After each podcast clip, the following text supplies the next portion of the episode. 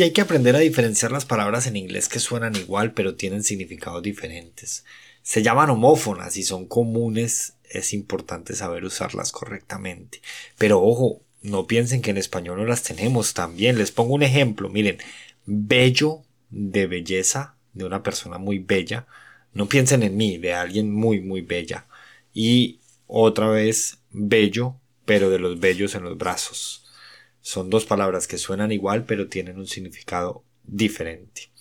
Por ejemplo, en inglés podríamos decir flower y flower. La primera es flor y la segunda, que suena igual, es harina. Otro es hear y hear.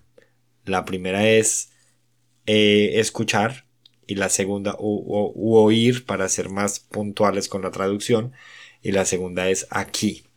A veces los homófonos pueden causar eh, confusión, pero con práctica y conocimiento sabremos que se pueden usar con facilidad. Eso sí, hay que saber derivar, derivarlas perdón, del contexto.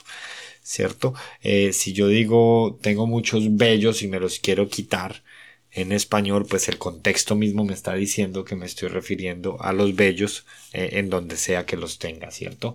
Así que nada, la recomendación es que sigan aprendiendo sobre las palabras homófonas y esto les va a ayudar a mejorar la habilidad para comunicarse en inglés.